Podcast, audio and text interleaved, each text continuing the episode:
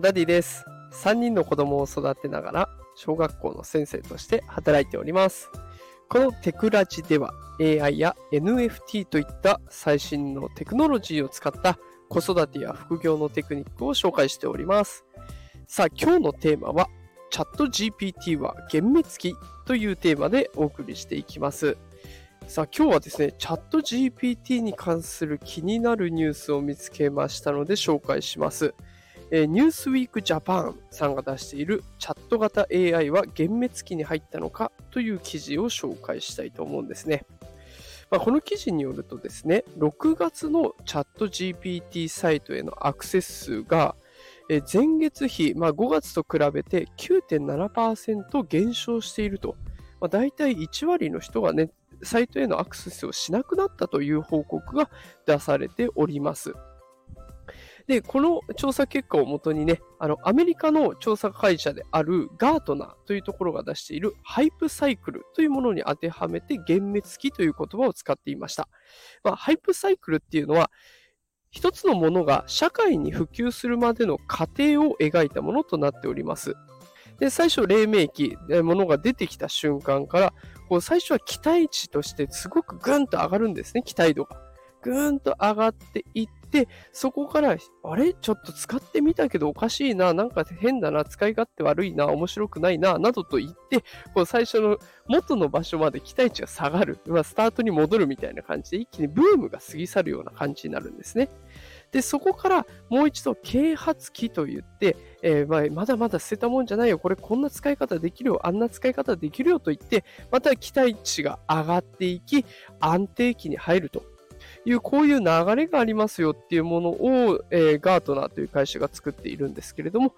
チャット GPT がまさにね、幻滅期といって、最初の期待のピークを超えて、えー、人々が離れている時期に入ったんじゃないかということを、このニュースウィークジャパンさんでは紹介してくれているというのが、この、ね、記事の概要になりますけれども、そもそもね、どうしてアクセス数の減少が起こったのかというと、えー、原因がね、3つあります。1つ目が古いデータ。2つ目が嘘。そして最後の理由が夏休み。この3つが関係していそうなんですね。で、最初の古いデータっていうところなんですが、チャット GPT は過去のデータを AI が学習して回答を導き出すっていう、えー、サイクルでいろんな回答を出されるような仕組みになってるんですね。そうなると過去のデータってじゃあいつまでのことなのっていう問題が出てきます。これが2021年の9月まで、2021年の9月までです。だいたい2年ぐらい前の情報を、えー、我々はこう、情報として、回答としてね、キャッチしているわけなんですね。で、そうなるとやっぱり古い情報になってきが,、えー、きがちですよね。で、しかも、チャット GPT を使っていると、平気で嘘をついてくるっていうこともあるんですよ。あの、私もチャット GPT に書いてもらった文章を参考にして、このスタンド FM でね、収録しようと思ったんです。そうすると、話しているうちに、何言ってんだろうな、これって自分にツッコミを入れたくなったことが結構あるんですよ。だからそのまま鵜呑みにして使うことができないというのもあります。で、全部が全部ではないんですけれども、そういった状況があるというのは現状としてあるんですね。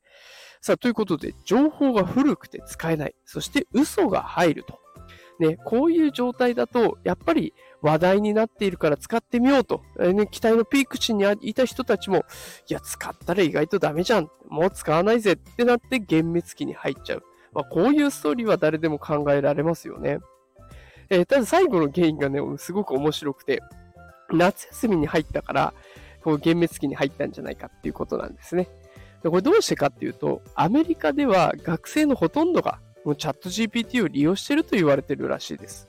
で学習支援として最適なのは、私もね、これまでスタンド FM で家庭教師とさよならなんていう放送でね、紹介させていただきましたけど、学習支援とチャット GPT って本当に相性がいいんですよ。で、24時間どこでも誰、あどこでも誰が質問してもね、答えてくれますし、で、質問も丁寧に回答してくれるって。ね、これは家庭教師よりよっぽどいいサービスになるということを話してきましたけれども、本当にこれが現実起きてきていて、この影響を受けてですね、アメリカではオンライン家庭教師サービスを脱会するっていう人が急増してるらしいんですよ。で家庭教師の代わりにチャット GPT を使ってるってことなんですね。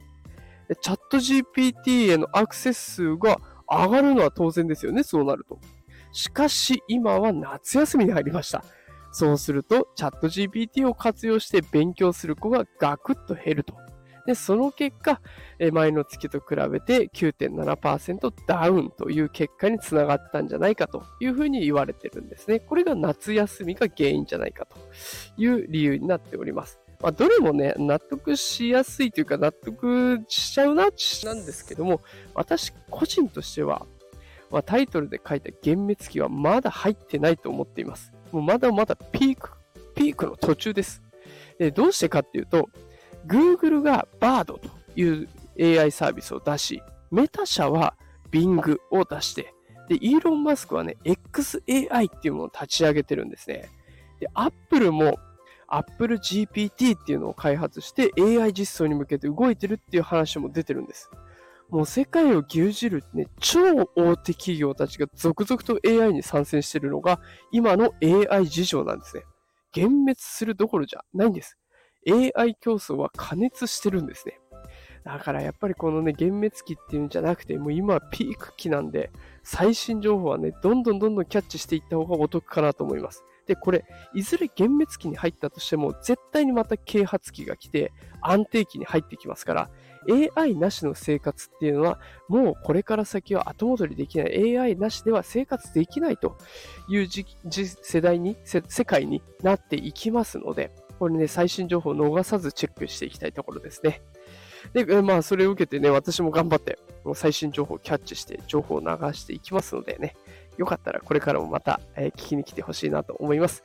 もしこの放送が気に入っていただけたら、いいねとかフォローしてくれると嬉しいです。毎日夕方5時から通常放送を行っておりますので、ぜひまた聞きに来てください。それでは本日も最後まで聞いてくださってありがとうございました。働くパパ、ママを応援するダディがお送りしました。それではまた明日。さよなら。